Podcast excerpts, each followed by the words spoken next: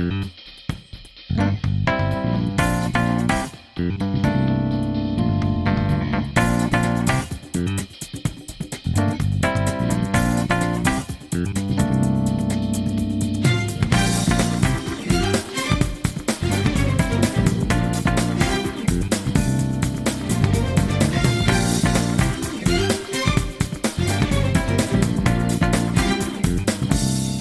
Welcome, everyone, to episode 162 of Some Like It Scott. I'm your host, Scott Shelton, and on this week's episode, we're talking about the latest from director Denis Villeneuve and his attempt to adapt the epic sci fi space opera Dune. Before we get to that, though, with me today, as always, I have my co host, Scott Harvey, and along for the ride, we have our good friend and huge fan of the Dune novels, Brandon Bout. Brandon, welcome to the podcast. How are you doing? Doing pretty well. Um, I really appreciate the invite for this, and I'm I've been very excited to talk about um, you know about this movie. Um, as yeah, I'm a, a, big fan of the books and um, pretty pretty passionate about them, and obviously that makes me very passionate about this movie. And we'll get into what that passion is. You know, we'll we'll get into the specifics in a little bit. Yeah, of course.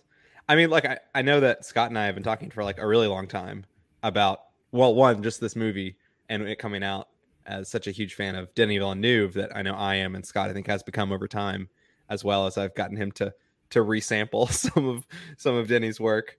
Um, but yeah, I mean, I, I think that the fact that we've both separately talked to you about Dune in general, but also this film, it is kind of a no brainer, I think, to to ask you to come on and give your thoughts. But since we also do have another person on this podcast who hasn't talked yet, Scott, how are you doing today? Hey, oh, it's just me, the guy who's always here. Um, yeah, yeah, no, um, I'm happy to be here. Happy to have Brandon welcoming welcoming him on, even though it means I'm going to f- probably feel even more alienated during this review because I now have like two lore heads uh, when oh, it comes yeah. to Dune.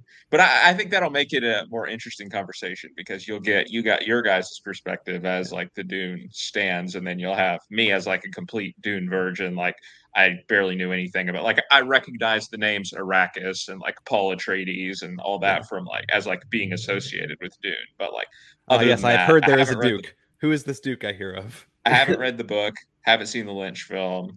Yeah. Haven't seen the miniseries. So um, Honestly, it'd been funnier if you'd seen the miniseries, and that was the only thing that you and seen. nothing else. Yeah, yeah, yeah. yeah. was that Susan Sarandon? I think is in the miniseries or something. I've heard it's just god awful. Um, so yeah, haven't haven't dipped my toe in that yet. But so this is my first exposure to Dune, as it will be for a lot of people yeah. who have already seen it and who will continue to see it. Um, so I think, like I said, it'll be interesting to get all the perspectives here. It's like the countdown series, but you're the person who who doesn't know what's Not going on. I just find it so funny. I feel like Dune. This is based on almost nothing at all, but I feel like Dune is one of those books and I guess like lores or whatever that like a lot of people have tried to penetrate but like give up within 40 or 50 pages i don't i don't know if you're one of those people it's, if you've actually tried to the, read the book before it's the infinite jest of uh, sci-fi yeah. franchises. It kind of is, uh, though. Yeah, it kind of. I is. have the book. I do have the book. I've had it since like Christmas a couple years ago haven't cracked it yet. I, and frankly, that's nothing really against Dune. It's just that I don't really read books at all anymore. I just don't yeah. have time, or I spend my time doing other things when I do have free time. So yeah. I would like to, um, and after the seeing the movie, I would like to. But realistically, is it going to happen? Maybe not. I mean, I think the this is, I guess, starting to segue us and talk about the movie. But I think one of the great things is that because the movie does enough. I think the movie does enough to give you enough like base of knowledge about the universe to like make those first 100 pages that everyone like bounces off of like a lot easier to get through and then like actually sink yourself in into the meat of it. That that might be a conversation that we could come back around to and talk about at the end. I don't know brandon yeah. probably has an opinion about that as well. But i think with that why don't we just go ahead and, and, and jump into it? So as i already mentioned today's topic of conversation is a big one. It's the notoriously unadaptable dune based on the 1965 novel of the same name, written by Frank Herbert. Dune is set in the distant future where the year is 10,191, when the world has progressed to interstellar life across the galaxy, but regressed to a feudal society where various great houses control planetary systems. The film chronicles the story of Paul Atreides, the son of the leader or duke of one of these such houses, the Atreides, whose family accepts the stewardship of the titular Dune, or Arrakis. Arrakis is critical to the galaxy's infrastructure because, the, because it is the only known source of a rare but powerful substance called melange, or more simply known as spice, a drug that extends life and allows for interstellar space travel. Because Arrakis is the only provider of spice in the galaxy, it is coveted by many of the great houses, primarily the Harkonnens, who are rivals to the Atreides and previously controlled the planet before the Emperor gifted control back to the Atreides. With an all star cast of Timothée Chalamet, Rebecca Ferguson, Zendaya, Oscar Isaac, Josh Brolin, Jason Momoa, Stellan Skarsgård, and frankly, many more, Dune attempts to wow audiences in terms of acting, visuals, sound, and storytelling. Brandon, I do want to rely on you with your background of the source material in just a moment, but Scott, you're the self proclaimed Dune virgin of the three of us. So, do you think Denis Villeneuve has adapted the unadaptable? I just want to say, first of all, I'm insulted that you didn't put Stephen McKinley Henderson there and the rest of the cast because uh, he's definitely the MVP. You know, when he comes on screen, he's always great. But uh, we can talk yeah, about we I can mean, talk about his character is a, is a fascinating one um, that has about two minutes of screen time in this movie. Yeah. Um, but yeah, we can get into that for sure. I, I will say I'm not the best person to answer the question of whether he has adapted the unadaptable because again I, I don't know you know sort of what is missing here. I mean you, you watch the movie right? I think there's so many I think things that go yeah. into that into that question, and we will certainly get to whether it's a good adaptation. That's a big question. I think that Brandon and I both right. want to give our input on. But just for you, like you watched the movie, did he did he make a good adaptation? Well, right, yeah. So again, I can't say whether it's a good adaptation. Yeah. Is it a good movie? Yes, absolutely. Um, the movie yeah. is fantastic. It, you know, it feels like we've been talking about this movie for a year. I mean, we kind of have because you know it was. I mean, it was on my top last year. top anticipated movie yeah. of last year. I I remember, you know, going through all the cast lists when that was first announced and being like, man, everyone is in this thing. Yeah. And, you know, it is Denis Villeneuve, as you mentioned. You know, I'm uh, I'm definitely a, a, fan of a lot of his work. Arrival is in my top 100 favorite movies. So, um, but I, you know, there hasn't really been one of his films I, I haven't enjoyed on some level. So um, I was excited about it for that reason. He's never worked with a cast this big. I mean, yeah. this cast is huge just excited about the prospect of him tackling something, yeah, that is so notoriously unadaptable and and along with that, I think impenetrable to like the the outside viewer, as at least what I had heard.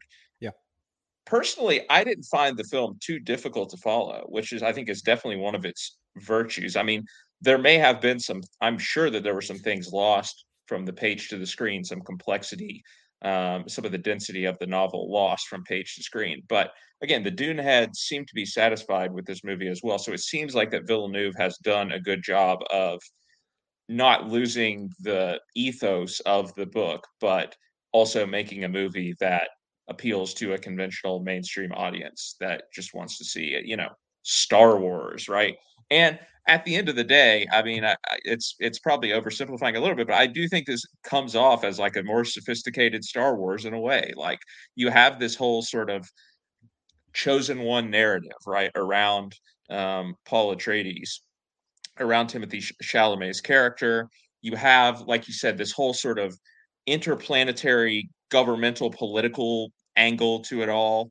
Um, that you know we get some of in the movie with the struggle between like the emperor the atreides and then the harkonnens um and you know just just other similarities like the creative um you know like creatures gadgets whatever all that stuff we see feels like you know star, star wars-esque in a way but again it is definitely more sophisticated um, the ornithopters than, than star wars is yeah um and i do think you know for you know, for starters, the most impressive thing about the movie, the number one thing to recommend this movie by is the technical spectacle of the movie, which is, you know, mind blowing.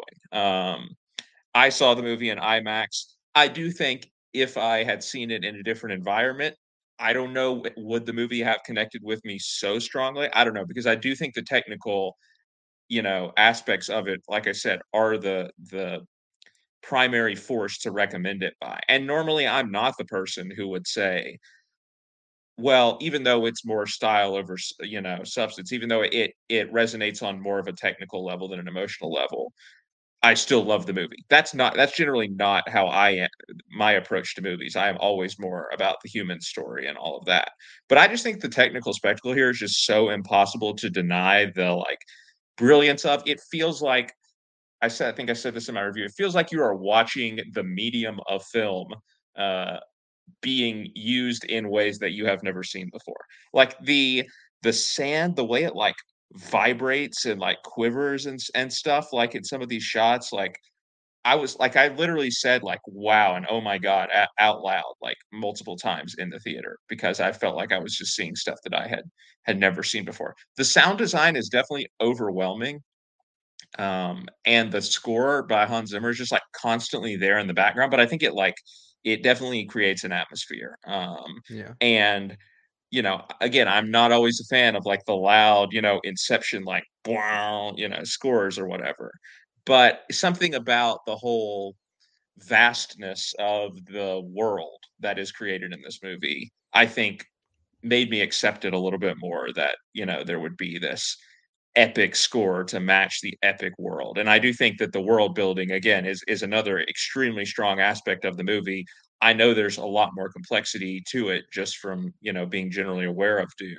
But I think you understand all, you know, the important places, the important um, families, the important players, and what everyone is trying to do.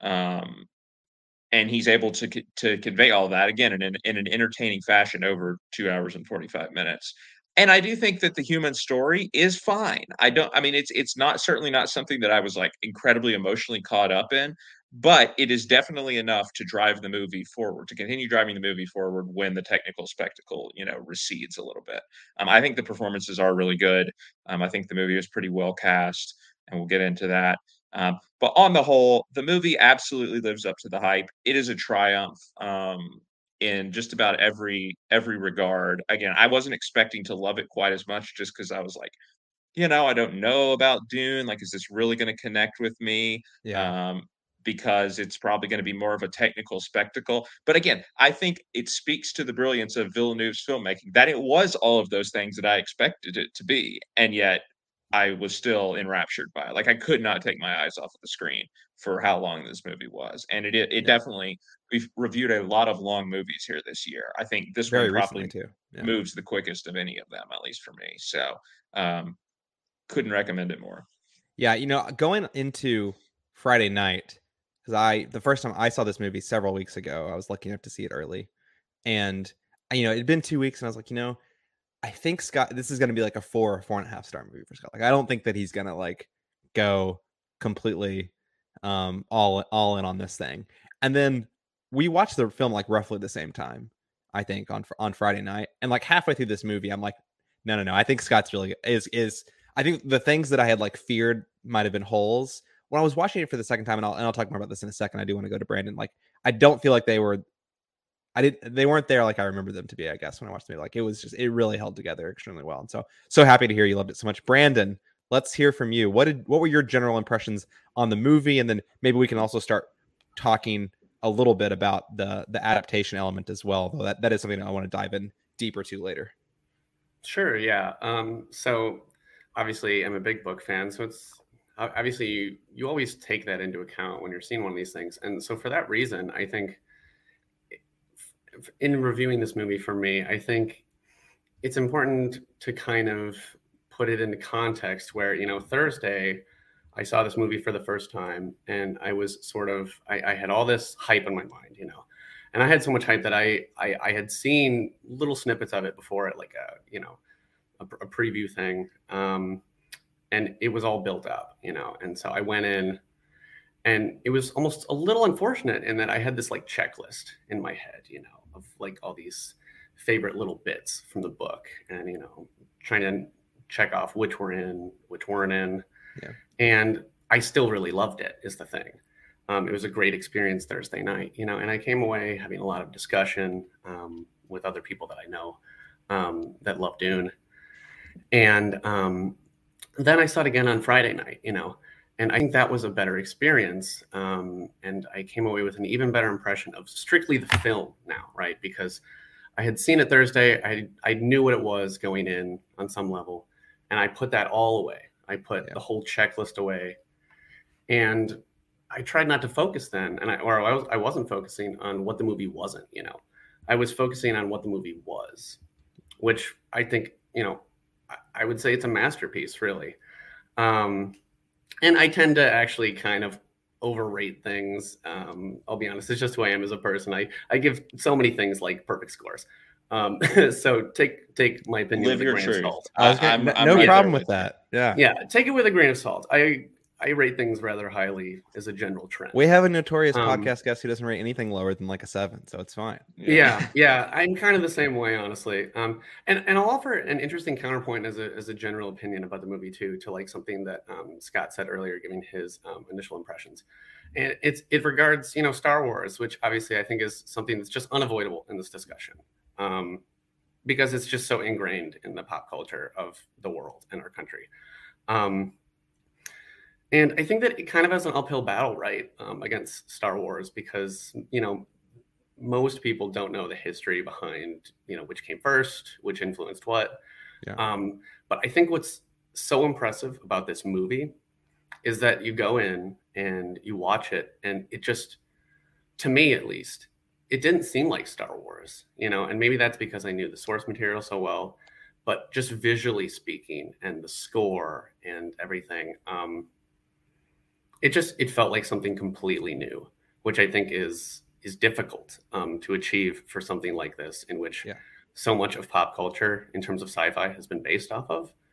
It just, you know, like I think the best shot that sort of gets at what I'm describing is the shot of um, the Guild Highliner, which you know in layman speak is basically the big spaceship, and as it's you know going through space, and I just feel like it was a completely unique piece of sci-fi right there and it didn't feel like anything else that had come before it.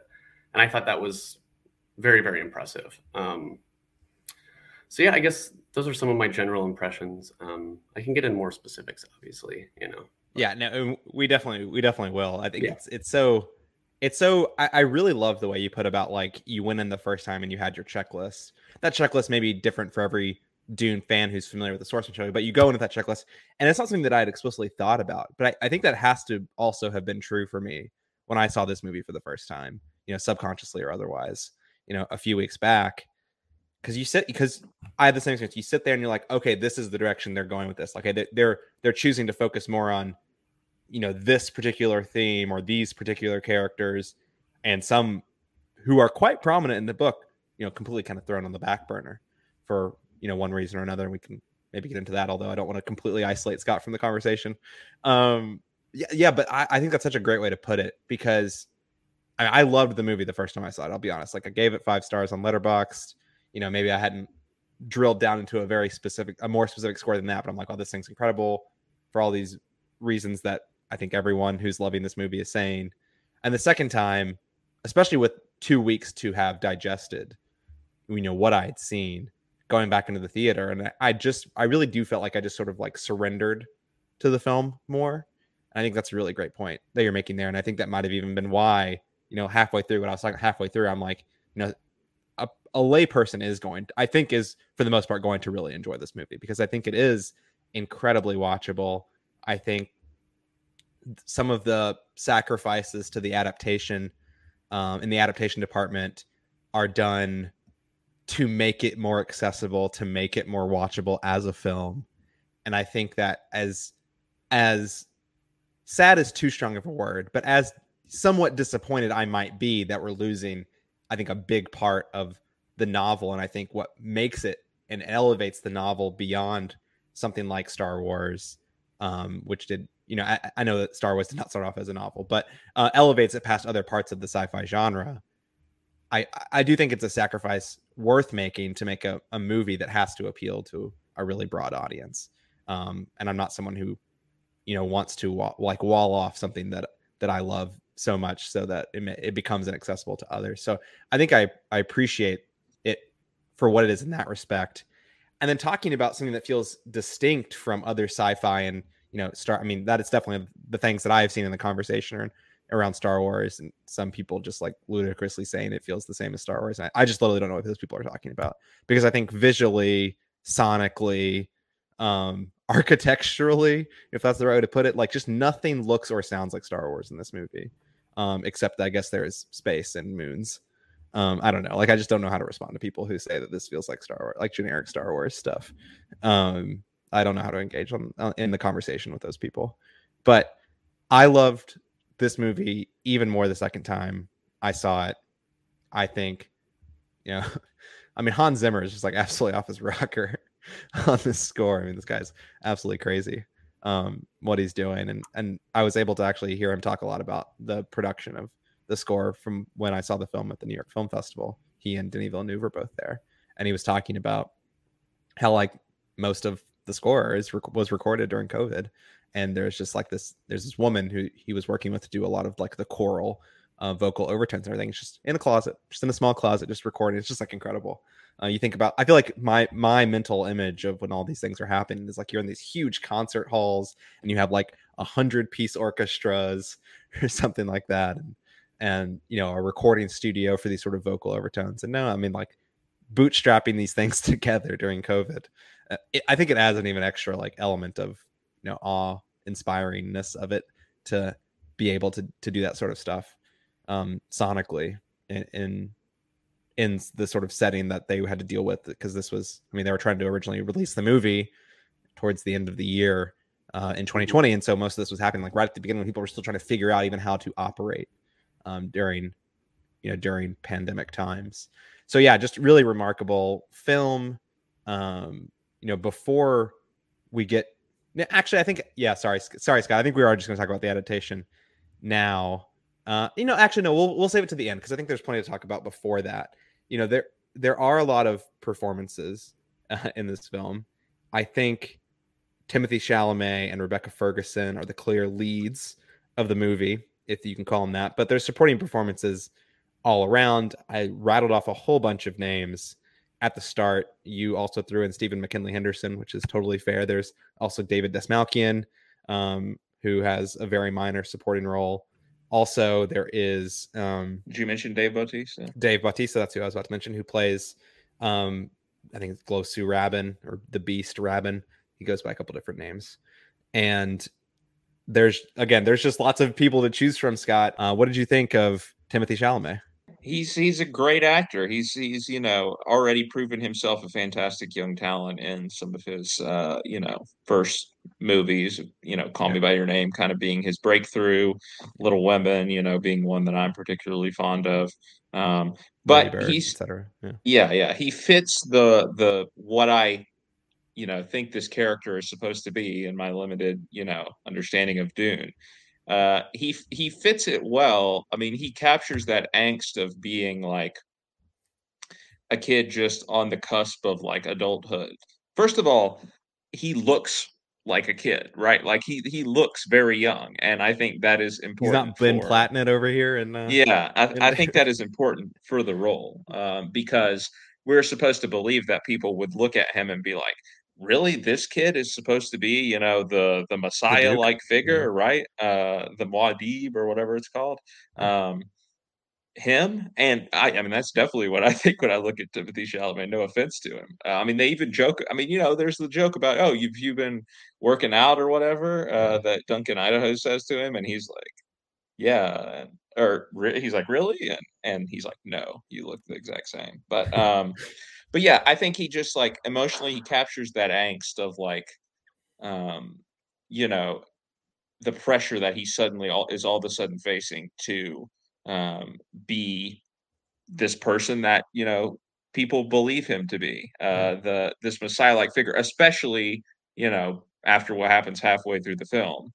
I mean, I don't know if we're spoiling anything yet, but um, when a particular event happens in the film and he's thrust particularly into the spotlight, um, I think he captures that uncertainty well, but also, you know, he even though this story is incomplete, he does have an arc over the course of the movie, and by the end, we start to see him grow in confidence more and starting to embrace that role. Um, you know, obviously, the movie ends basically ends with him, you know, taking on this member of the Fremen um, in a one-on-one, uh, you know, one v one showdown.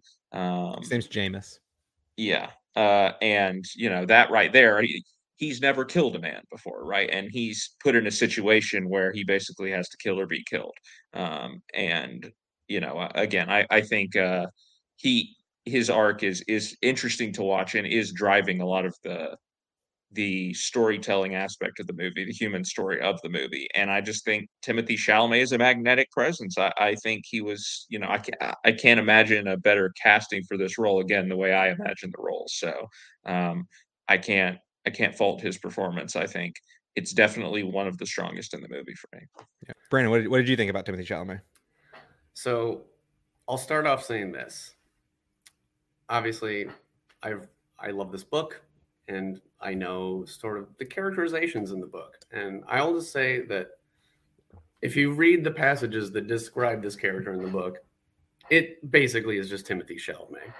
But all of that is just a bonus, I think, compared to the actual things that really matter in terms of the acting, which are, you know, I think he brings, you know, that exact like the, the that human emotional element to the story that that drives it along and makes it something other than just you know action thing goes into action thing you know so on and so forth.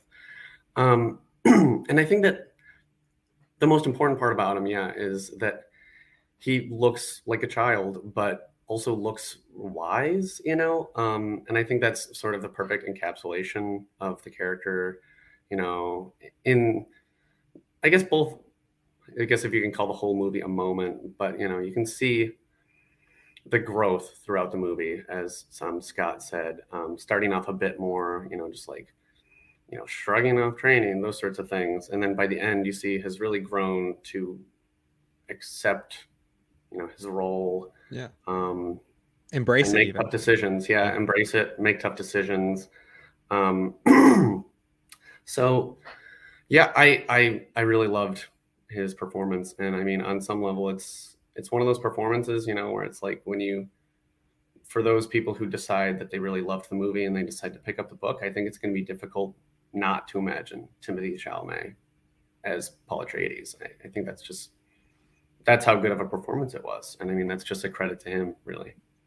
Yeah, I I read the book for the first time after it had been announced that he's in the cast, and I certainly even before watching the movie, it was really hard for me to picture any other visualization of the character other than than Chalamet because he does he does fit the description, and I think he certainly delivers. I think that the particular thing that I love, and, and this ties into the arc element of the performance, is that you really you know this is an actor who is the hottest young male actor in Hollywood. It's just fact, and I think there's a lot of confidence that comes with that. I'm sure there's a lot of you know intimidation that comes with playing a part like this in Dune as well. So maybe it washes out in the end.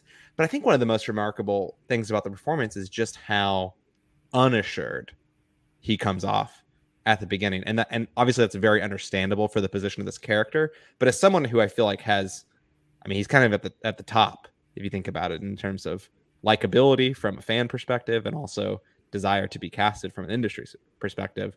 And just to sort of bring that, you know, security that might come with that position in the industry and leave that at the door. Um, and even at the end, as the character grows, I feel like you, you, there's still like he is more assured, he is more assertive, he's more decisive, but he, you still, I feel like you still see like it's clear to me, or at least it feels like to me that he's still like he's choosing to be these things, but he doesn't, he isn't quite those things yet. Like he's pushing towards that, and you, that's where the growth is. But it, there's yeah. like a question well, yeah, mark still on it because well. we see him being kind of reckless you know early yeah. on in the movie right like first right. of all he wants to go with duncan idaho in the beginning like when they leave for arrakis early because of the vision that he's had but then later during the sequence where they're like rest trying to rescue you know the people from the yeah what i mean what like space station like there what is it that's that's the spice harvester yeah, um you out know, in the desert he, yeah yeah, he, he he basically puts himself in particular danger to try and complete the mission um, to the point where you know he gets a, a proper scolding by um, his father. So he understands he starts to understand the responsibility that he has, but yeah. doesn't necessarily understand how to best go about fitting that image, I guess. Yeah. Like what yeah. what is that Messiah like figure supposed to be, I guess. Uh, yeah, yeah. I think I think that's something that he really I, I mean there's a particular scene in the film where it's him him and Rebecca Ferguson in the tent in their tent before they set out across the desert where he has this like really intense vision of what of what a, a potential future might be and i think that that's like that's like the real moment in the film where you're like he he he really begins to appreciate how grandiose like his path you know in quotation marks is and the responsibility that he like knew in an ambiguous way that was on his shoulders as the head of House Atreides, and you know maybe before that moment, what he envisioned as like rehabilitating that post, well, you know, the events of the film so far, but then like re- beginning to appreciate that that that that weight that is on his shoulders might even be more immense than that. And I think that's like a, that's a big turning point, I think, in, in the performance for me. And I, again, it's not like one thing I appreciate about the nuance of the performance is not that like it's like a light switch that flips and all of a sudden he is this really mature, really like wise leader of House Atreides, but rather it is like a very continuous step process that he's going through. And even at the end, it's not like he has it all figured out. I mean, certainly does not have it all figured out. And you know, light spoiler. Yeah. I don't know if he I don't know if he ever figures it out, but um, yeah. Yeah, and um, another thing that I really liked about his performance, um, you know, the character in general, but but you know, I think Timothée Chalamet portrays a very accurate and great performance as sort of having this dichotomy going, yeah. um, where on one hand, you know, he starts out, you know, trying to find his place in a certain sense, and again, like we talked about, you know, has to make difficult decisions and sort of grows into into his role, you know, in, in the universe, so to speak. But at the same time, you know, as as the film keeps going, it, it seems like there are all these undercurrents that his character is getting more and more swept away in, you know, and sort of losing footing more and more throughout the film. Um, and I think that's a really great dichotomy. Um, you know, because like take take the um, at the beginning of the movie, you know, you know his character Paul Atreides and his performance, he's, he seems to sort of not understand, you know, the situation, right? Um, yeah. He's talking to Gurney Halleck, played by Josh Brolin, um, who is just like, you know, you don't really understand the dangerous situation we're in here. And so he goes from that not really understanding to just sort of being swept away, you know, and being like, oh my gosh, this is really dangerous and trying to get a control of things through some difficult decisions. Um, and I really love that dichotomy. I think it shined um, in Timothée's performance. Yeah, totally. There's also a bunch of other people in the cast. We've talked a lot about Timothée Chalamet, and I think that is for a good reason. But other members of the Atreides household and sort of extended advisors, Scott, there's Rebecca Ferguson, who plays Lady Jessica, which is Timothée's mom, and uh, the Duke Leto Atreides uh, con- concubine. I, I, don't know if they ever say that in. Yeah, they, they clarify that in the movie that they're not married. Yeah, they do. Um, there's also Oscar Isaac, who plays the Duke Leto. There is Gurney Halleck, Josh Brolin, Jason Momoa plays Duncan Idaho. Did anyone in particular there stand out to you? I mean, obviously, I think I shouldn't say obviously. Rebecca Ferguson has the largest role of those people. Yeah. But is she the one who stands out to you of like the supporting in the family, or is there someone else that sort of jumped off the screen for you? Yeah, I think she's one of the two of the ones that you mentioned there. I mean, just such an arresting like screen presence at this point. Like she's got to be one of the most badass actresses out there between like her work here, her, you know, the Mission Impossible movies, obviously, even Doctor Sleep, her she really pops role up the as Rose the Hat, yeah, yeah, was exactly. She's all she's almost always one of the most interesting things about the movie, if not the most interesting thing about the movie. Yeah. Um, and I think the that remains true here because you know, again, revelations are being made about her character over the course of the movie, like you know she seems to have some sort of mystical power beyond you know what the regular humans have as well um and ah, this yes the whole, she's a Bene Gesserit for those who yeah. um we'll gonna put that on the shelf and we're gonna come back to the Bene Gesserits but keep going yeah. Yeah and she has like the she the what she captures, I think, is like that anguish of seeing her young son put in very dangerous situations, but also at the same time understanding that that's what has to happen if you know the prophecy is going to be fulfilled. Um, so that's sort of the the central conflict that she has. I mean, I think she has some really strong scenes in the movie. You know, when he goes through his first test, when he puts his hand in the box and she's you know outside the the room again, sort of the anguish that she has there. She has the um, iconic line, "Fear is the mind killer." She's yeah, the only one who says it in the movie. But then when she has to step up and take a more proactive role, um, you know, I think she's obviously very effective at, at doing that again. I think her past roles, that's what she's often doing. She is often more the more commanding presence. So I think totally. she's excellent in the movie. And Jason Momoa is the other person that I, um, you know, really enjoyed. I think he doesn't have a ton of screen time as Duncan Idaho, but again, he fits exactly what this character I feel like should be, right? Of this sort of like larger than life mentor for Paul, this guy who he feels like is invincible.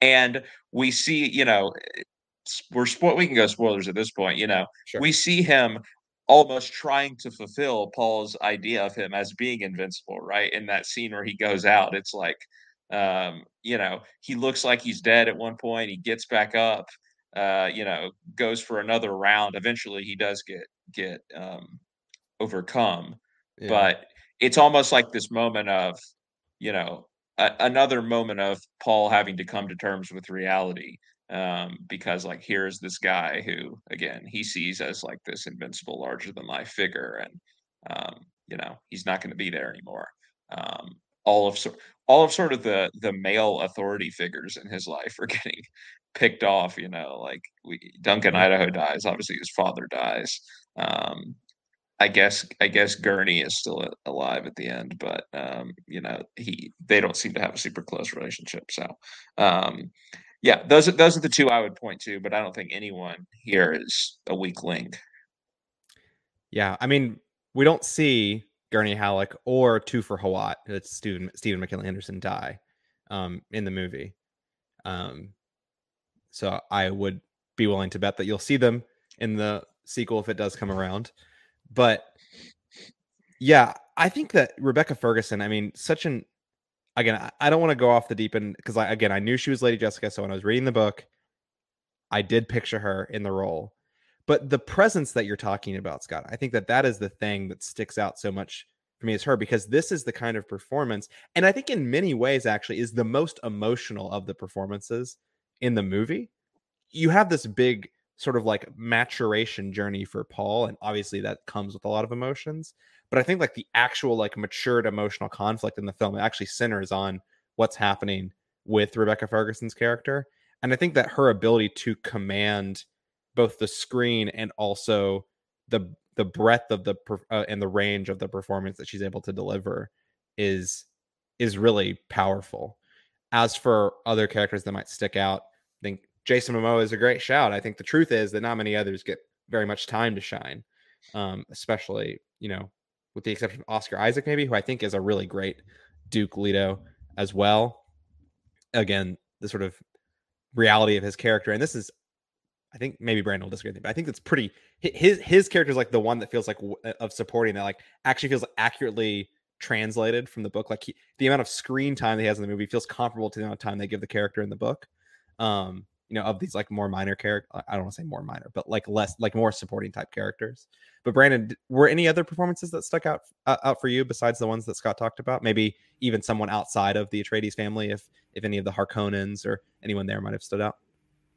Um, yeah. So I was gonna say Oscar Isaac. Um, yeah. I really like Oscar Oscar Isaac's uh, performance as Duke Leto.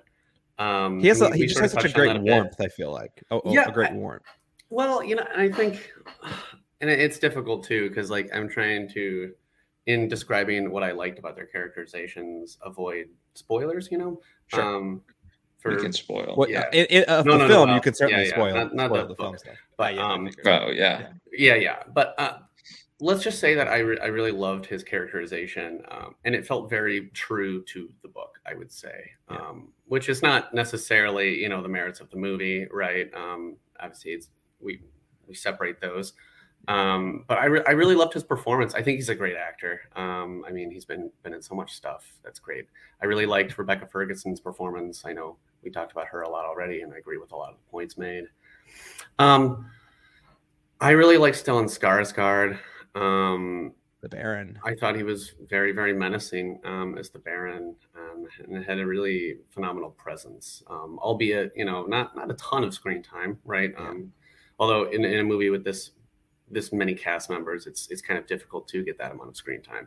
But I think in every scene he was in, it was very menacing, right? Um, I, I don't I don't want to get too hopeful, but like mm-hmm. I have a theory about where they might what they exactly how they might go about doing the second the second part of this and i mm-hmm. and i wonder if there's like a much larger focus on yeah on the harkonnens because i don't i don't think it's like a huge spoiler to say that the amount of screen time or time that you spend with the harkonnens in the movie is significantly less than actually what you get in the book um, from what i at least up to the, this point um, in in the story and that, that's one of the things that i certainly noted um, so I wonder if they will sort of like try to like close the loop on that and sort of make up some lost ground on some of the those characters and maybe a few others as well that they don't give much attention to in this, but are still certainly relevant uh, moving forward. But sorry, I interrupted you.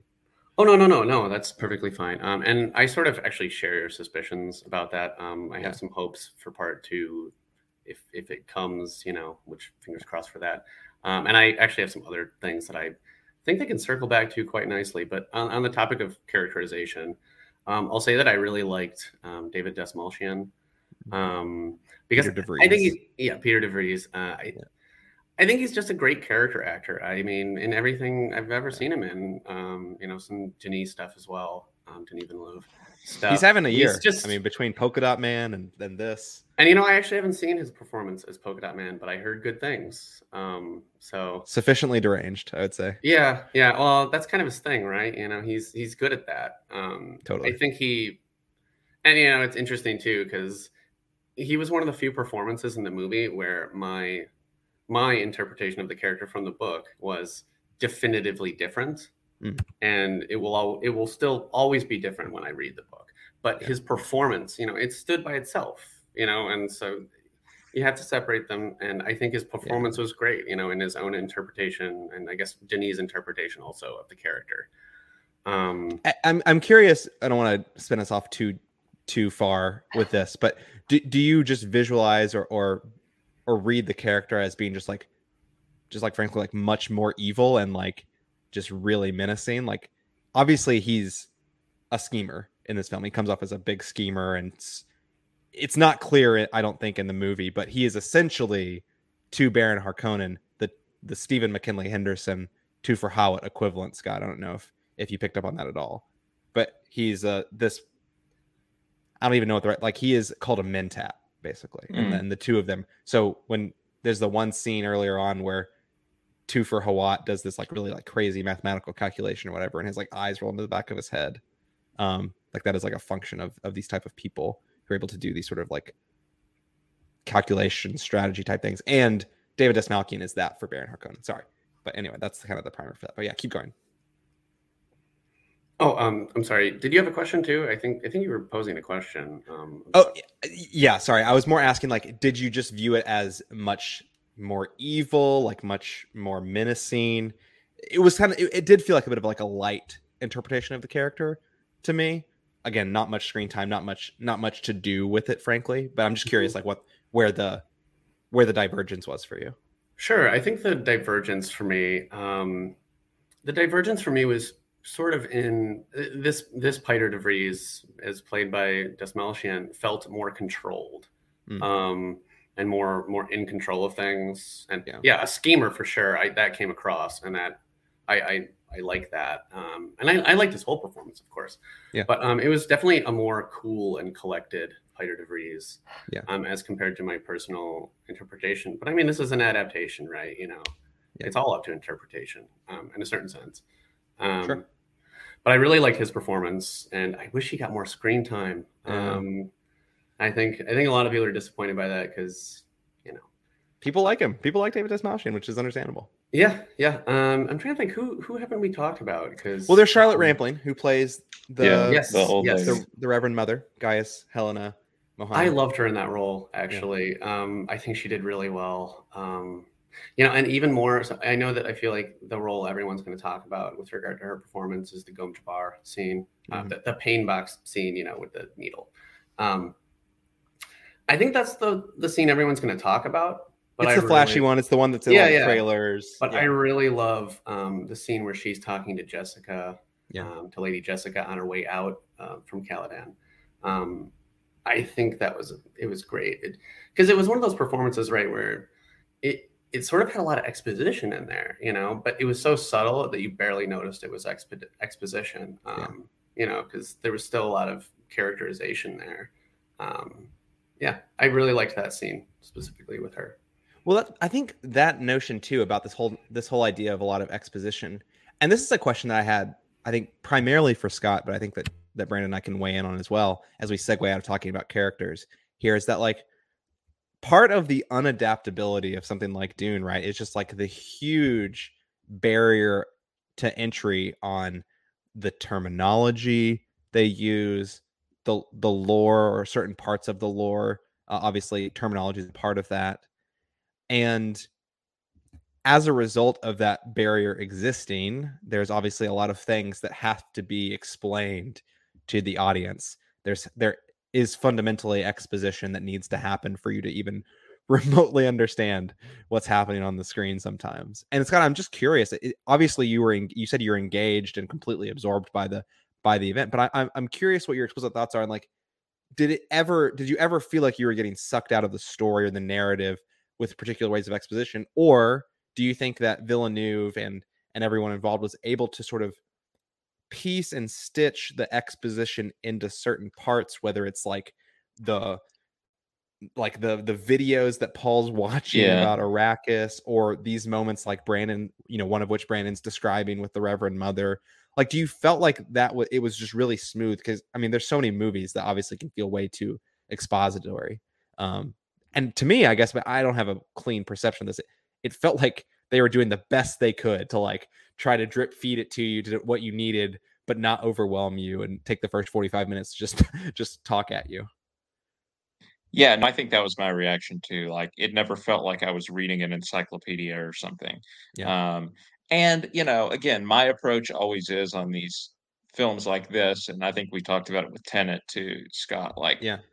I would rather that you explain it to me than you not explain it to me. Like, if you want to be a little hand wavy about it, like, then I'm willing to forgive that.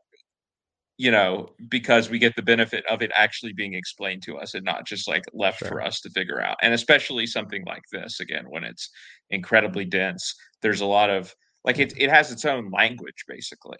Um, like it, it needs to be spelled out in a more heavy-handed fashion than you would see in I mean, there is. And so- literally a glossary in the back of the first Yeah. book for terms like But yeah, but again, never- and things like that. Yeah. I never felt like we were, you know, just getting terms explained to me. Like I, I I never felt like it got to that level. So I personally didn't have a problem with it. I think the people who have commented on it um, probably do not want to see what the film would look like if that exposition was, you know, largely taken out. Everyone's just wondering why the shields are like working the way that they're doing. Yeah. um, that that is another one of the scenes where they have like Gurney Halleck explaining how shields work to Paul, um, who clearly does not need an explanation of how shields work, but they like work it in there, um, so the audience understands. Because otherwise, you're just like, why are they swinging their swords so slowly? It's part of it's part of building a world. Like it's Yeah. just an inev- inevitable part of it. Brandon, what what did you think as someone kind of like me who, I mean, even more so than me, has a really intimate understanding with the the terminology and the lore of the world? um, as it was portrayed in the movie. As, Yeah. as the- yeah, yeah. Yeah, yeah, so, Um, and it's interesting too because I haven't really talked about this movie too much with people who who don't know it. Um, Yeah, So actually, I think, like speaking to to Scott, um, I think this is my first real big conversation about the movie. Um, not, nothing in you know that wasn't in passing. Um, as someone who like wasn't familiar before, and so I I've been wanting to have this conversation for a while because to me, I went into this movie and I'll be honest, the first time I came out of it um, on on Thursday, I came out of it and I was like, oh, well, that was amazing. But I have literally no idea how anyone's going to follow this if they haven't read the book. Like, and, and that mm. could have just been like a surface, that could have just been a surface, right? A, a surface level analysis. Yeah. And, and, and that's clearly wrong, right? Because a lot of people are really into it, you know, and felt like they were able to follow along enough to where they were really interested by it. And, you know, they want to go see it again and they want to go get their friend's copy of the book and they want part two to come out. So clearly that isn't what happened, right? But I think me, I, I, sort of came out of it being like, yeah, man, is anyone gonna understand this? You know, it's so and, and that's not even that's not even critiquing. Yeah. Um, that's not even really really a critique of the movie because it's more just like my initial gut reaction was just like, wow, this is it's gonna be tough. But um, I think clearly that's that's not been the case, right? So yeah, obviously Denis knows what he's doing more than me because yeah, I yeah he, he, he did it with more than me. He right? did it with Blade Runner too, in in its own in his own way. Like I, yeah. I have not still not seen the original Blade Runner actually, yeah. but I know uh, it's it's like possibly my biggest blind spot movie wise. But um, no. I saw 2049, felt like I understood everything, and loved the movie. So yeah, um, yeah, I find it so interesting because there's part of me that thought the same thing, Brandon, and and I just wonder if it's people who are familiar with with the novel, with the source material. They're able to sort of connect dots on things that other people who aren't familiar just like their their brains like not even there, right? Like they're not trying to piece together parts of the narrative that aren't being shown, right? Um with with the parts that are. Whereas I'm over here like, oh, like this thing is happening off screen that no one's knowing about. But like the way that it's adapted, like it just moves through it and, and you don't have to like overthink it. Um whereas the book's been like does dwell a lot on some of these on some of these moments that um you know they they frankly like are being skipped over because you know for the necessity of of the adaptation i suppose. But you know i do want to talk about the adaptation side of things in a moment. But one thing that i you know we tabled for the time being it was talking about some of the themes. And one of those is the Bene Gesserits, which is a religious sect that's a part of this universe uh, we know that Lady Jessica, Paul's mother, is a Bene Gesserit.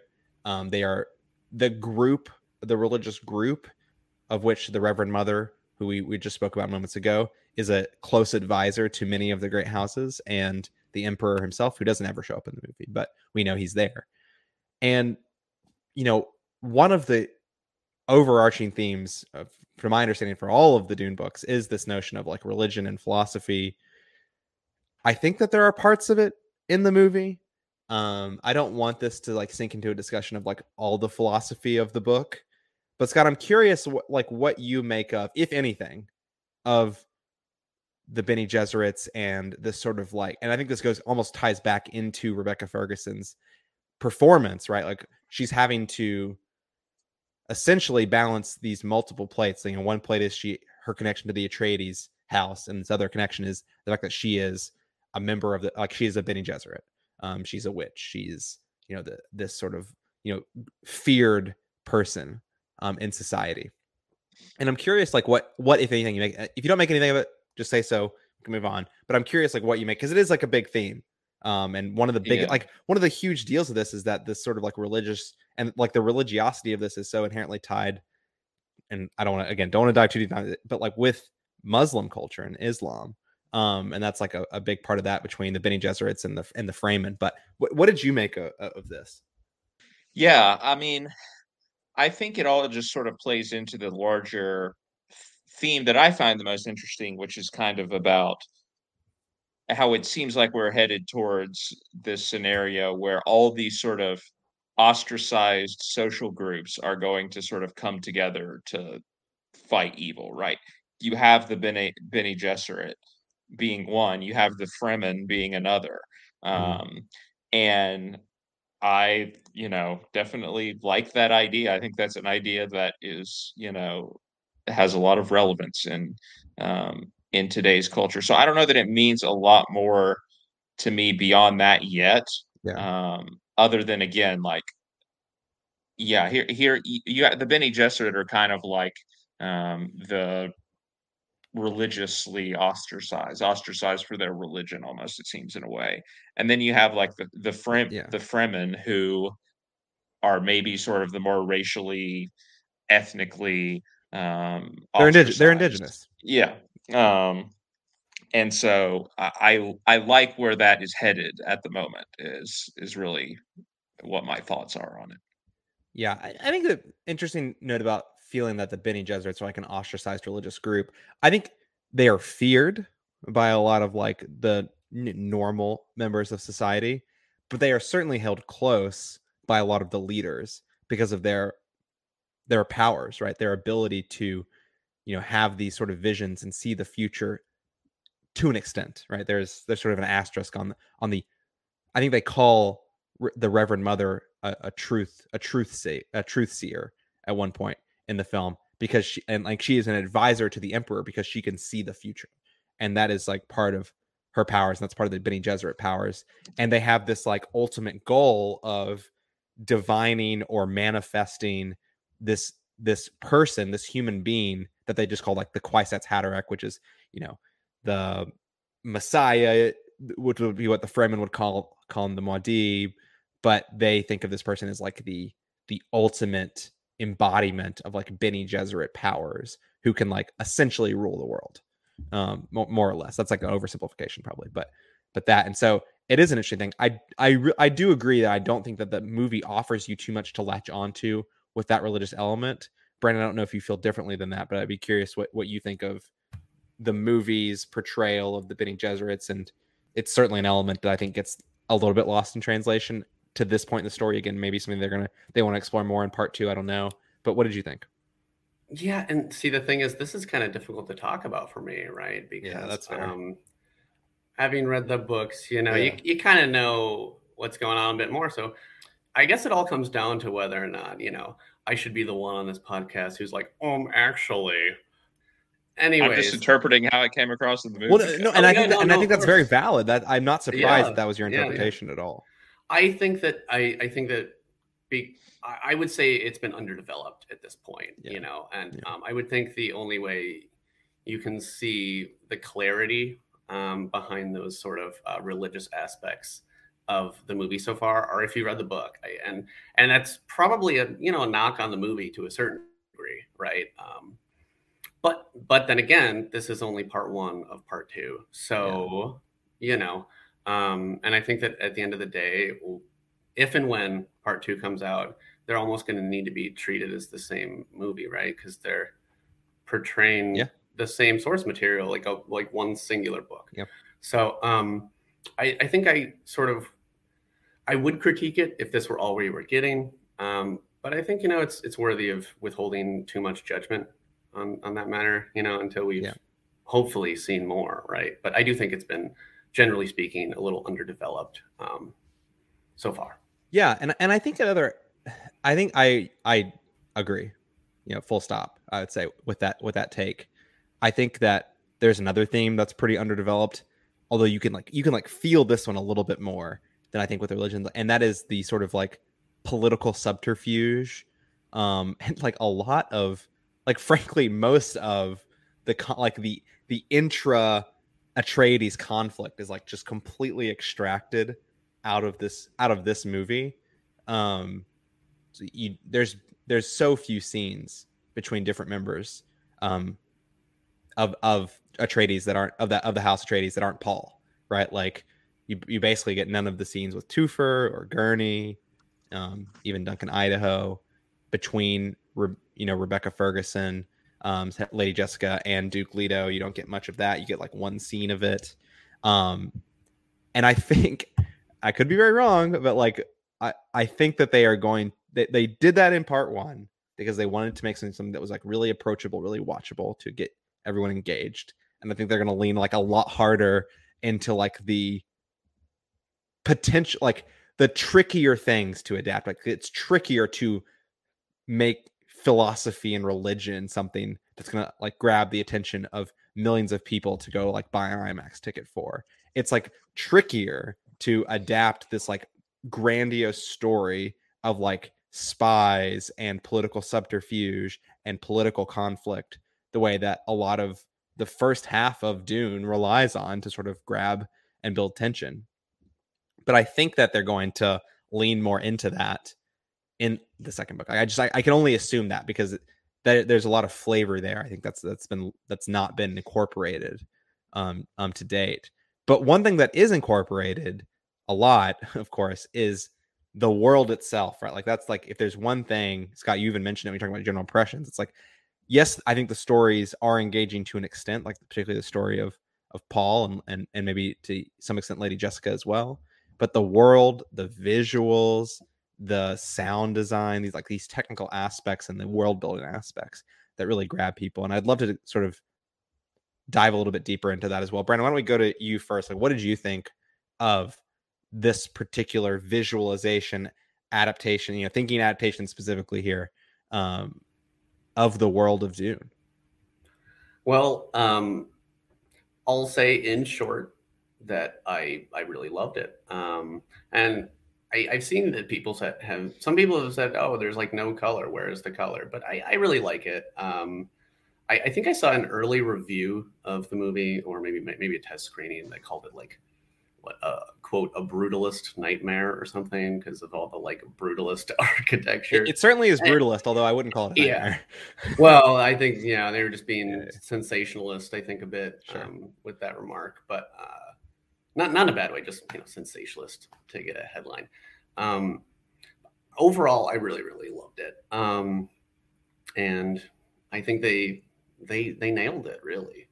Yeah. Um, there's certain things that I think world building wise, um, and and we're certainly helped by the score that just you know made it.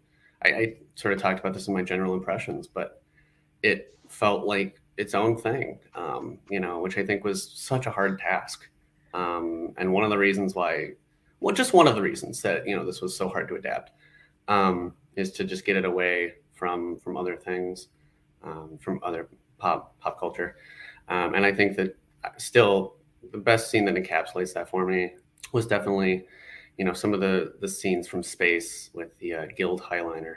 I mean, I can't think of anything on that same scale in sci-fi. Um, and then that that's really not it, right? I think that well, it's worth it's worth talking about the desert too, you know, because yeah. I think this was definitely aided a lot by filming on location. You know, I know Denis was speaking really highly about the fact that you know they filmed everything on location, so it didn't look. You know, they filmed it on Arrakis. Can you believe it? Yeah, they filmed it on Arrakis. Can you believe? Yeah. yeah.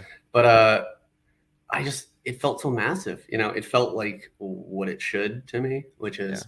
this just uh, endless landscape of harsh harsh, you know, dangerous things trying to kill you all the time. Um, you know, no no water. It just it felt harsh in general. Um, yeah, oppressive and and for sure. Yeah, it that that was perfect. I mean, um, I think you felt the desert almost as a character. You know, right? Totally. It, it felt like a character. Um, and maybe that's one of the things that I think Scott was talking about too. Um, you know, about just how the sheer world building of it all felt like part of the story, you know, because I think in part that's due to the fact that the environments felt like characters themselves. Um, I think that was very impressive. Scott, was the sand coarse enough for you on Arrakis? yeah, it's incredibly immersive. And yeah, I do think the desert scenes stand out to me. I mean, I'm going to be hyperbolic, but this is probably the best that the desert has looked since uh, Lawrence of Arabia. I'm not going to lie. I, yeah. I'll I'll be hyperbolic. Um, Star Wars Episode Four didn't cut it for you. Tatooine. No. Um, but yeah, it's it's incredibly immersive. Like, and again, I am one of those people who are like, we need color in movies. Like every movie nowadays is just gray. Every blockbuster movie nowadays is just gray. Um, and there is some of that. There are there are a few moments where I felt like it was too dark. Um, and I mean, it's just unavoidable. I think with with a movie like this, but ultimately, I think there's a good balance. I think like I understand the decision to make um, everything as dark as it was, like to to make the architecture the way that it was. Like I, I it just it obviously fits the world. Um, I think I have a bigger problem when movies are this color palette for no apparent reason, really. Because they think that it's the right decision. Yeah, because they think it makes it look more epic or whatever. Yeah. Um, this movie actually is epic, so like it it earns that that you know look, I guess. But also um, the, the yeah, contrast I mean, with Caladan as well, I think, just provides such a it just casts everything that you see after that you leave Caladan in such stark relief. Yeah.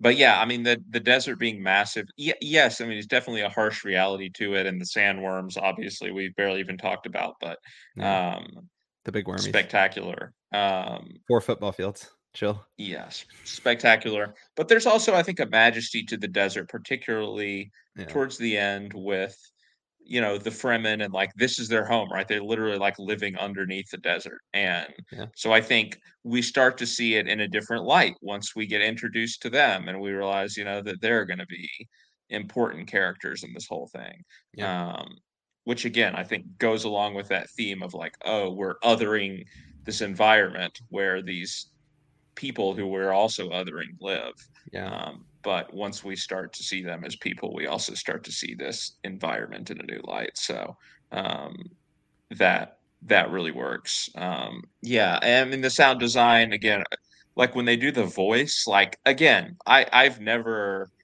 It just feels like I've never heard anything like that in a movie before. Like maybe it was just being an IMAX, but like the way that No. that is rendered is is very uns like unsettling. Yeah, um, that was actually something. Um, as someone who read the book, you know, and who's who would be thinking about an adaptation of Dune, it would be one of the first things in my mind to be like, oh, how do you make this not cheesy? You know, right? Because it comes across great in the book, but they're completely different mediums. And Yeah. I loved it. You know, it it it felt arresting. You know, in, in the seats of the theater, and It, it, it really pins you back to your chair. I feel like the first it- time it really comes out. oh yeah. I feel like Denis was using the voice on me. Like seriously, it was just like throwing me against the back of my seat and just Come back tomorrow. I'm- watch it I'm so again. surprised. Yeah. I'm so surprised, you know, at how how well it was handled. Um Yeah. It didn't come across across as cheesy at all. It um yeah, it felt very arresting. I think that's maybe my best word for it.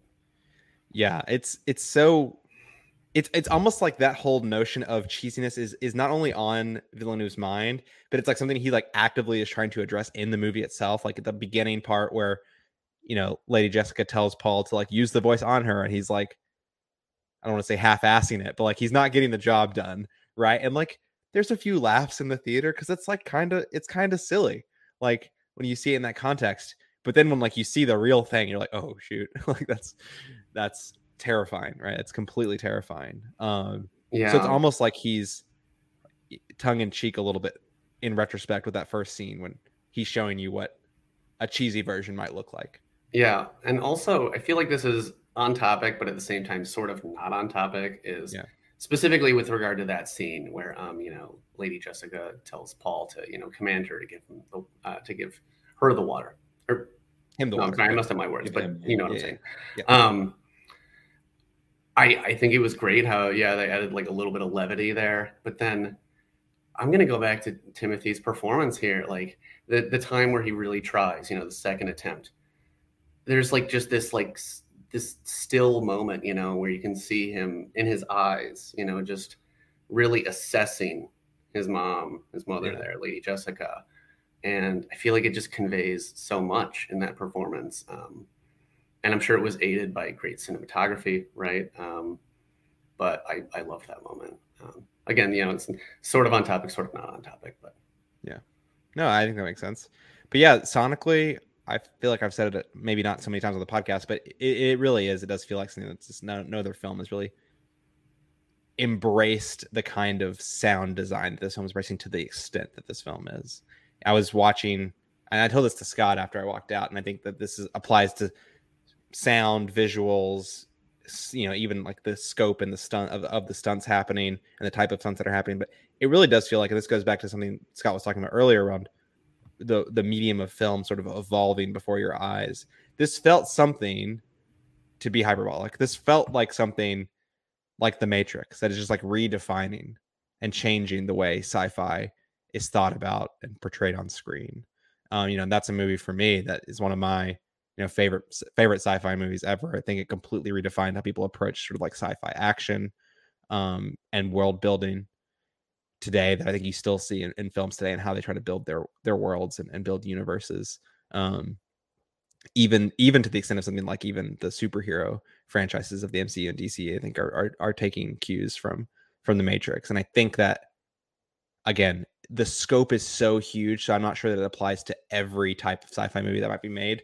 But it wouldn't surprise me if you see a lot of cues from the visuals, the sound, etc., from this film in every sci-fi movie for the next you know 100 years that, that might be an eccentric but 20 30 years right i think they're going to be taking a lot of cues from this eh, whether or not this is ultimately viewed as a success by warner brothers or not and they make a sequel um, i think filmmakers will certainly think of it as the triumph that you described earlier scott yeah yeah you know i'm just sort of ticking through my last list of things that, that i had on my mind and we've we've brought it in as it sort of come up and i think i gave some of my thoughts earlier about the the quality of the adaptation. But Brandon, I did want to talk about it and I want to get your thoughts maybe before I add some more of my own. But I think that it, if we're being honest, there are a lot of things left out of the film that play a pretty that have a pretty strong presence from themes to characters themselves um, and so on and so forth but what did you think about the the quality itself of the adaptation were there things again, I don't want to go into details because I think that there's some chance some of these things get brought back, brought back in in part two. So I want to, I don't want you to like rattle off a list of things that you wish had been in this that weren't. Um, but yeah, maybe just give me your thoughts on specific, more specifically on the adapt, the adaptation itself. Yeah, sure. Um, so yeah, this is something I've obviously thought about a lot um, yeah. because I I loved the movie um, both times I've seen it so far, and you know it it feels like a good adaptation, and then I logically think it is. Yeah. Um, it, I, I'm glad I got that. You know, I sort of called it earlier a checklist out of my mind of the things they included and the things they didn't include. But here are the good things, or I shouldn't even say the good things because overall, I thought it was a very good adaptation of the book. I'll yeah. say that. You can quote me on that. A very good adaptation. Um, And here's why I yeah like the reasons why I think it's a good adaptation um, is because the themes are right and the story is right. Um, that is the central story. There's obviously some subplots that were left out, but um, the central story um, comes across correctly. I think um, as it was meant to be, and it gets a lot of thematic depth in there if yeah. and i think the thematic depth i'll be honest is aided if you know the source material. I think that's sort of inevitable. Yeah. Um and and i'm sort of hoping that you know like like i think maybe scott you talked about this earlier but um scott um shelton that is you maybe talked about how you know if you really like this maybe it'd be great you know you, you could if you decide to read the book you know if you find that you have the time and the motivation and all that. And then when part two comes back around you know you might get an even better experience if you liked part one. Um, but I, I, would say that there are certainly things that I would have loved to see. I mean, everyone has those those moments um, for sure that they liked um, or loved rather, and would have loved to see in this adaptation. But I still think, as an adaptation, I give it very very high marks. Um, and as you said, there are a few things um, that um, I think they could address in part two. And I would say, on some level, right when, when I was thinking about this as an adaptation, most of my big critiques were like, well, I just don't see how they do this without adding 40 minutes to the yeah. movie because it, it kind of has a snowball effect, right? Where if you like include this one little part, you're like, oh, well, you have to include that part and you have to include that part. And then by that point, you're looking at a four hour movie that no one's going to see. Um, well, not no one because I would have been there. yeah. Um, but yeah, I, I think it was great as an adaptation. Um, not perfect, but great. Yeah. Yeah, I think, like I said, I said at the outset, and I certainly have mentioned it in, in my original Letterboxd reviews that it makes sacrifices to the themes, to the characters, to the stories that are in the book. And all that is in service of just making something that I think is more approachable and more watchable. And that's why I kind of hope and and I do believe, whether that is right or wrong, that they will pull some of those subplots and sort of insert them and loop you into some of the things that might have been left out in the first one that are sort of just sitting there in the background a little bit. Religion and the and the Fremen, Scott, which you were talking about, uh, which we talked about earlier, and and you know you were mentioning that you really only feel like you have some sort of like cursory notion of of how those things link together. There's no world in which that isn't a huge part of part two, just because there's there's you know the the the big betrayal has happened right there's there's obviously this conflict it but there's no there's no like climactic point where like someone betrays someone else and house atreides falls anymore like that's happened already um so i think there is more of that that i mean frankly like more human focus yeah. uh, human although there's story. questions about zendaya's character and you know what's gonna happen there based on yeah. the visions that we see in the movie yeah i i i mean that's another part of the adaptation that I find fascinating. And I, having read the book, have a have a very what I think is a very clear sense of what those visions are showing. And I could I feel like I, I could take anyone aside and explain to them what's happening and feel pretty confident that I was right. I wonder how intentional it is that they have left it in like up for a lot of interpretation of what exactly these visions are that that Paul is seeing. Um, because frankly, and I think it's fair to say that the visions that he's seen are not what's happening in reality. Like every vision that he has is n- none of those things happen in your life. Like the at the beginning of the film, which is actually the first scene in in the, in the book with the the box, the the pain box is actually the opening chapter of the book. You know, Lady Jessica and the Reverend Mother are in a, in a conversation that Brandon referenced earlier are talking about how you know his abilities are like not refined and he like he she even asks him do the visions or do the dreams you have happen in real life the same way? And he's like not exactly. Um and so i think that there is this like really interesting mystery that the film leaves about what the visions are um that, yeah. that he's having what they mean what how they will um progress and and develop because i think i think it's pretty clear in the movie that his exposure to spice is intensifying those visions. Um, but again, it's sort of ambiguous what that actually means. So I'm actually kind of glad you brought that up because I have a very, I think, clear sense of what I think it means, and from from reading the book, and I'm sure Brandon does as well.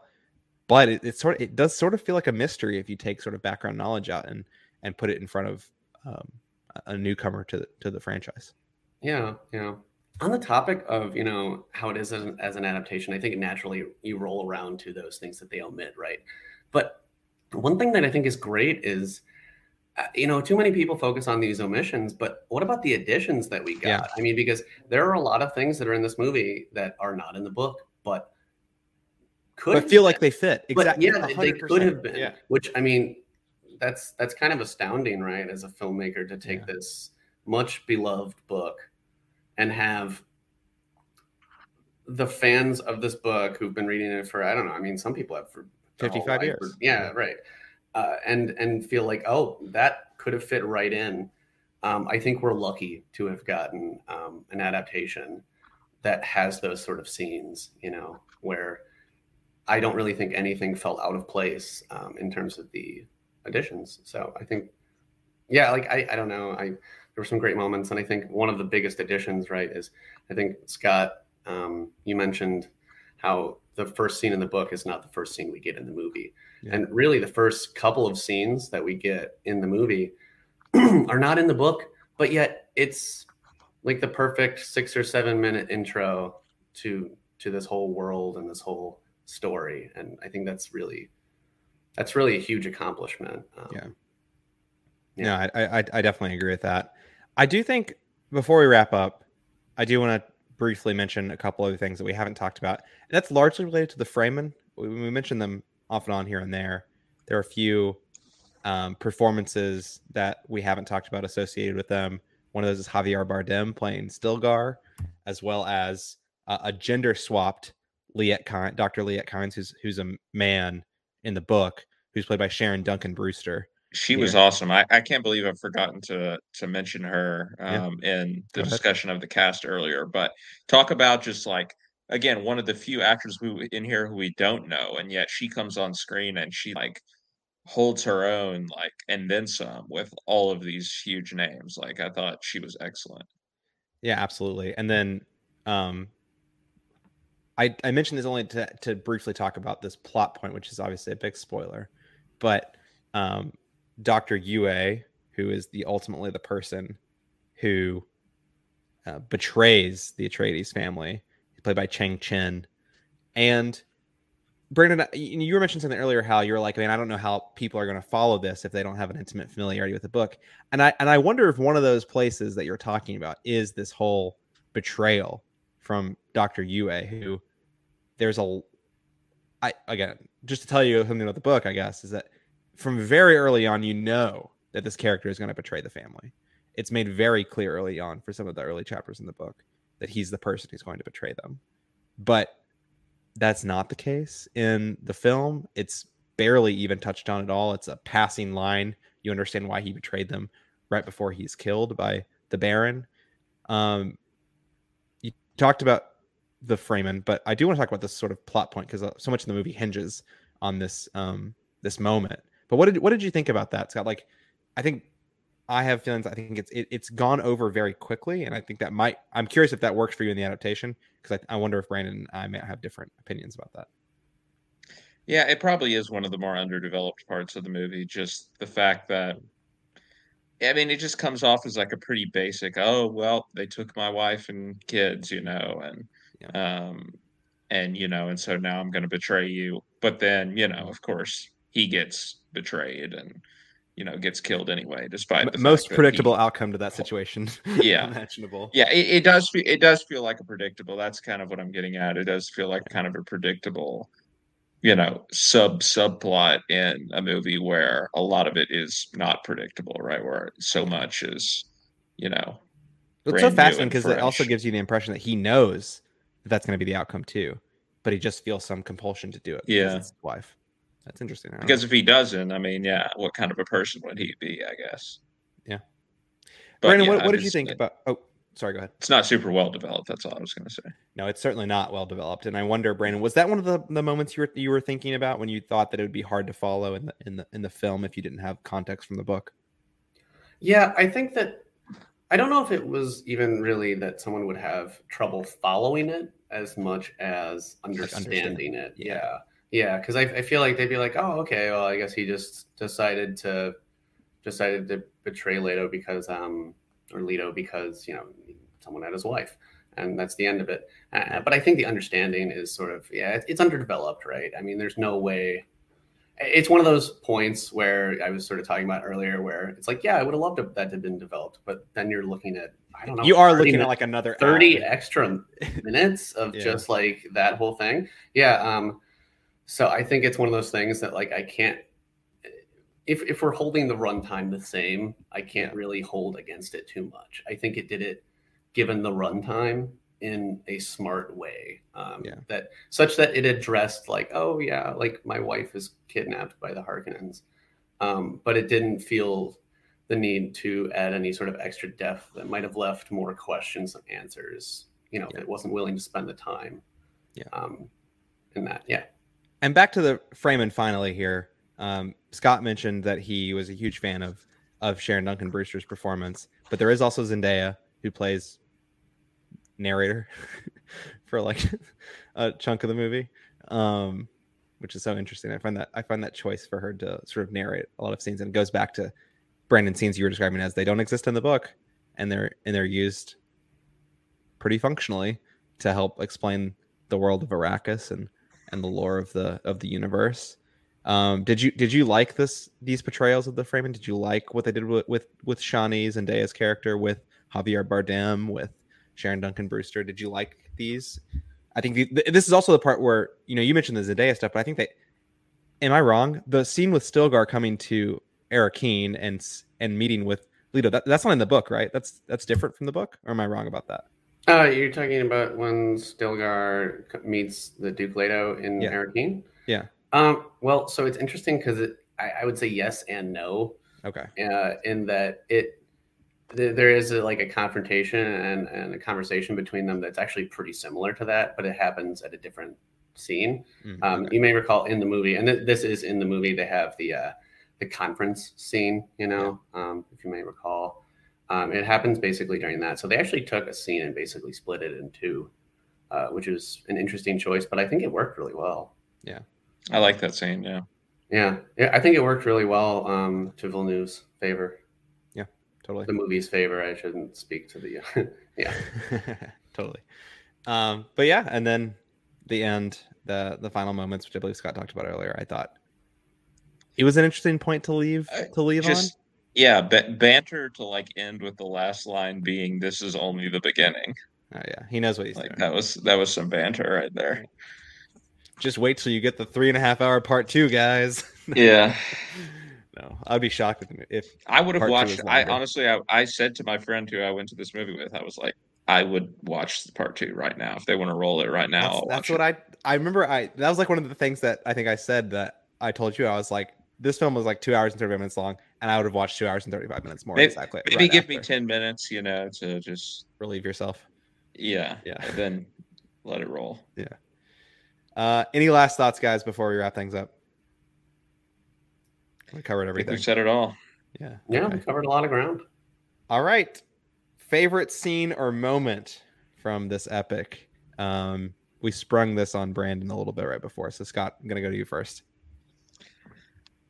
It's a hard choice. I do think that the the action scene where um he they are trying to rescue the people from the that, that Hmm. that's the moment where I talk about like the Yeah. the sand vibrating and then you know obviously sandworm gets involved there and it's just again it just feels like Yeah. awe inspiring like for a moment to moment like you you really don't know what you are about to see and hear next um, and that's kind of the moment in the movie where it clicked in for me like okay we're watching something like Epic. pretty visionary right now yeah Brandon, what about you? Yeah, this is tough. Um, I can go first if you want a little bit more time. I can also go. yeah, you go first. You go Okay. first. I'll think about Yeah. it for another second. P- sheer moment. I think just because this doesn't really happen in the book and it's not clear, at least it was not for me. I'll speak in my own experience only. I did not pick up on this until much later on in the book where it is much more explicit. But the shot, like when, which is also different from the book of how Dr. Liet Kynes eventually is killed, um, is slightly different. It's it's similar but di- but different from the book. But this moment right before she gets cut down by the Sardaukar, and when she's like taking out her like pickaxes and yeah a and like moment. launching them, I was like, oh man. And they and then they show you later what she's what she was going to do. Um, even though they imply in that moment, I'm like, oh my god, I cannot believe they're doing this. This is amazing. Just that that was spine tingling stuff. Okay, I will. I will attempt. Here. Okay. I think You cannot say the whole movie. Sorry, I know that's the thing. You just want to say the whole movie. Um, can I choose two? Because I'll, I'll Yeah, say one yeah, yeah, yeah. thematic. I'll Yeah, give a it. Yeah, yeah. thematic favorite scene. So, themes wise, something that really felt like it connected with me with the story and made me feel like, oh, I'm just having this great experience as a fan of this already. Was the scene where they're in the the still tent, uh, the, the tent, you know, um, and and Paul is having those very confusing visions. Um, and he and his mom have has tension there. Uh, Lady Jessica, I I loved that moment from a thematic standpoint. Um, I I. I, it's funny too because I say that and I, I almost feel like "Ah, I think they could have done a little bit better, but I still loved it so much. Yeah. And then It's just it's this great feeling of like overwhelmed child Yeah. and mother, b- Yeah. and then like this like immediate like snap of all right, like, I have to pull myself together and be more than yeah, than this like overwhelmed, you know, teenager. Right. So I'll say that's my favorite thematic scene. And then I'll say the next thing is just a really tiny thing, um, scene wise, but it's during the Harkonnen invasion of Arrakis. Mm. And you see just all this chaos around, and you see these palm trees just Yeah. completely engulfed in flames as soldiers are marching by. And I swear, that was as good as I could have ever imagined that from from reading the book. That because I, I loved that bit in the book with the palm trees on fire, Yeah. and I I could not have ever in my wildest, wildest dreams imagined that better. And, And- that one single moment, it was like five seconds, you know, but it was amazing. Totally. and the explosion the explosion too like looks better than explosions in movies that cost a lot more so the shield explosions are are quality. Yeah. yeah Also, there's just something really eerie about like right the Sardaukar like slowly floating down yeah from the ships, um, which is not how I picture that happening from the book, but was really effective. It was in the trailer. I mean, look, the sandworm also, guys, the sandworms we have not talked about at all. Incredible. They showed everything that you'll see with the sandworm in the freaking trailers. So you're not going to get anything in addition to that, which I always find frustrating when they do. Well, I yeah, it's still a lot different when you see it on the big screen, but sure. For for sure, yeah. And I think the but what I find so interesting about that is like when you're talking about those scenes, you're talking about like how the like the earth moves around it, right? Like I feel like if you go into this movie, you're like, I'm gonna see some gigantic sandworms. Like, but the fact that you you know you kind of seen the sandworms already, and then what you then appreciate about it afterwards is sort of like the contextual effect of The like Terrence spectacle. Malick Yeah. yeah, esque elements of it. Sure, yeah, absolutely. Yeah, I mean, I think that you already sort of spoke onto this um, or on this subject, but the sandworms were awesome. I loved it. I loved that uh, interpretation of, uh, I guess you could say, character, right, in a certain sense. Yeah. But I mean, the thing I feel like I character. loved, yeah, the thing I loved most, I feel like, strangely, was just the interactions with of the worm with the sand, like just these like explosions of sand, and like Yeah. the sand looks like it's dropping and it's vibrating. And It's caving in. It reminds you there's no there's no ground underneath what un- underneath that sand. It's just all Just sand. like these gigantic waves of sand uh, are crashing at parts. I thought that was it was stunning, really visually. Yeah. Preach. All right, guys. Out of ten, Scott, what are you giving Denis Villeneuve's Dune? Um, it, it's not a perfect experience, but um, I enjoyed it way more than I ever thought that I would. And again, it speaks to the visionary quality of the filmmaking that even though it has a lot of things that typically are turnoffs for me in movies, I was still swept away. So it's a 9.3. It's a it's an absolutely fantastic movie. Yeah, an, an overwhelming nine point three. It punches Yeah. above its weight probably because of just the spectacle and some of the things you're talking about earlier. Um, for me, I'm you know as much as my heart just wants to give this a ten, I think I do recognize that there's there are some imperfections in spot, and though I have not mentioned any of them on this podcast, um, I'm giving it a nine point eight. It's it it's like Spider-Man into the Spider-Verse level. I remember this is like the only time I've gone to a movie that close to a ten, but not. There's like a couple things that just hold me back. Um, but it's like a nine point eight. That's like a, a 15 in my heart. I don't know. It's it's really really lovely. Brandon, what about you?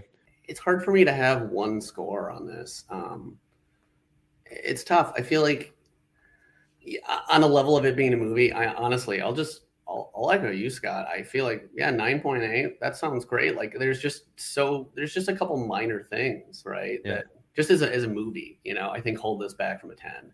Um, but as an adaptation, or I'm sorry, adaptation. Um, yeah, I'll give it like a nine, which is still very high considering the amount of stuff left out. Um, Is there ever been a 10 adaptation of a book? Is Little, Yeah, Women- you- you know, is Little Women the one, hasn't. Scott? You know, I know. probably what that hasn't. Yeah, probably. A- And To Kill a Mockingbird. Those would be the two, I think. Yeah. Yeah. Well, it's tough regardless, right? Um, Yeah. I, It's I think really I hard. just- I- if I had to give it one score, right, I'll say like a 9.5 or something, you know, out of 10. Sure. Go watch Dune, everyone. Truly a spectacle. I've seen it twice. Brandon's seen it twice. Scott's seen it once. I don't think Scott's going to see it again, but I know I'm going to see it one, Yeah, two. I, I just have you know I'm seeing like seven movies next week. yeah, you do it. You're in this uh, enviable but maybe unenviable position of of having very limited movie going time right now. um, Yeah. just because you've locked yourself into this uh, really cool experience of going to a film festival, which I'm really excited for you about. Um, but does limit your ability to go back on the daily and watch Dune next like- week at least. Yeah. Yeah, true, true. I mean, Dune's still going to be there, but Eternals is going to take over the IMAX screens, and Scott just gags on screen, which is understandable. Maybe I don't know. I, we're all just watching movies with infinite budget, so yeah, With Right. eternal budget. touche. I think we just need to end at that point. Uh, all right, that should about do it for our discussion of Dune. Thank you, Brandon, so much uh, for coming on the podcast, talking about Dune with us. We hope to have you back in two or three years. Probably, Yeah. I mean, probably three Yeah, yeah. years. I don't know. Um, uh, yeah, let's let's hope it's let's hope it's soon, right? Um, thank you guys for for having me, and I hope that I didn't incidentally spoil anything. I'm like thinking back now, like No, I not don't at all. so. I don't even think we came Um, close. Yeah. Okay, good, No. good. That is that was partially my goal, right? um, thanks for having me on. I'll see you in a couple years, I guess. well, you're welcome back on anytime you want. There's a particular movie you want to talk about. Um, I think that your perspective is is different than ours, and you know we're we're in this mindset of like you know we watch one or two new movies every week. Scott watches more of you know older movies as well, and um, having someone come in with a bit fresher eyes than someone who just came off ripping seven movies in the last seven days is is helpful sometimes and pulls us out of the out of the trees so that we can see the forest maybe um, so i think that's something that i appreciate and excited to have you back on in the future and you know if not before dune part two hopefully when uh, dune part two comes out uh, it is performing well at the box office relative to expectations yeah. seems like the yeah. warner brothers executives are amenable to giving Denis Villeneuve 200 million more dollars to set on fire in the UAE, and hopefully we'll we'll get the movie that I feel like we deserve. Um, yeah, I we'll have see. good suspicions.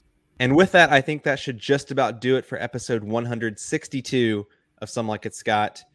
Guys, any parting thoughts to leave us with today? Scott, maybe you in particular, if anything's on your mind, University of Tennessee, mock trial related. I don't know.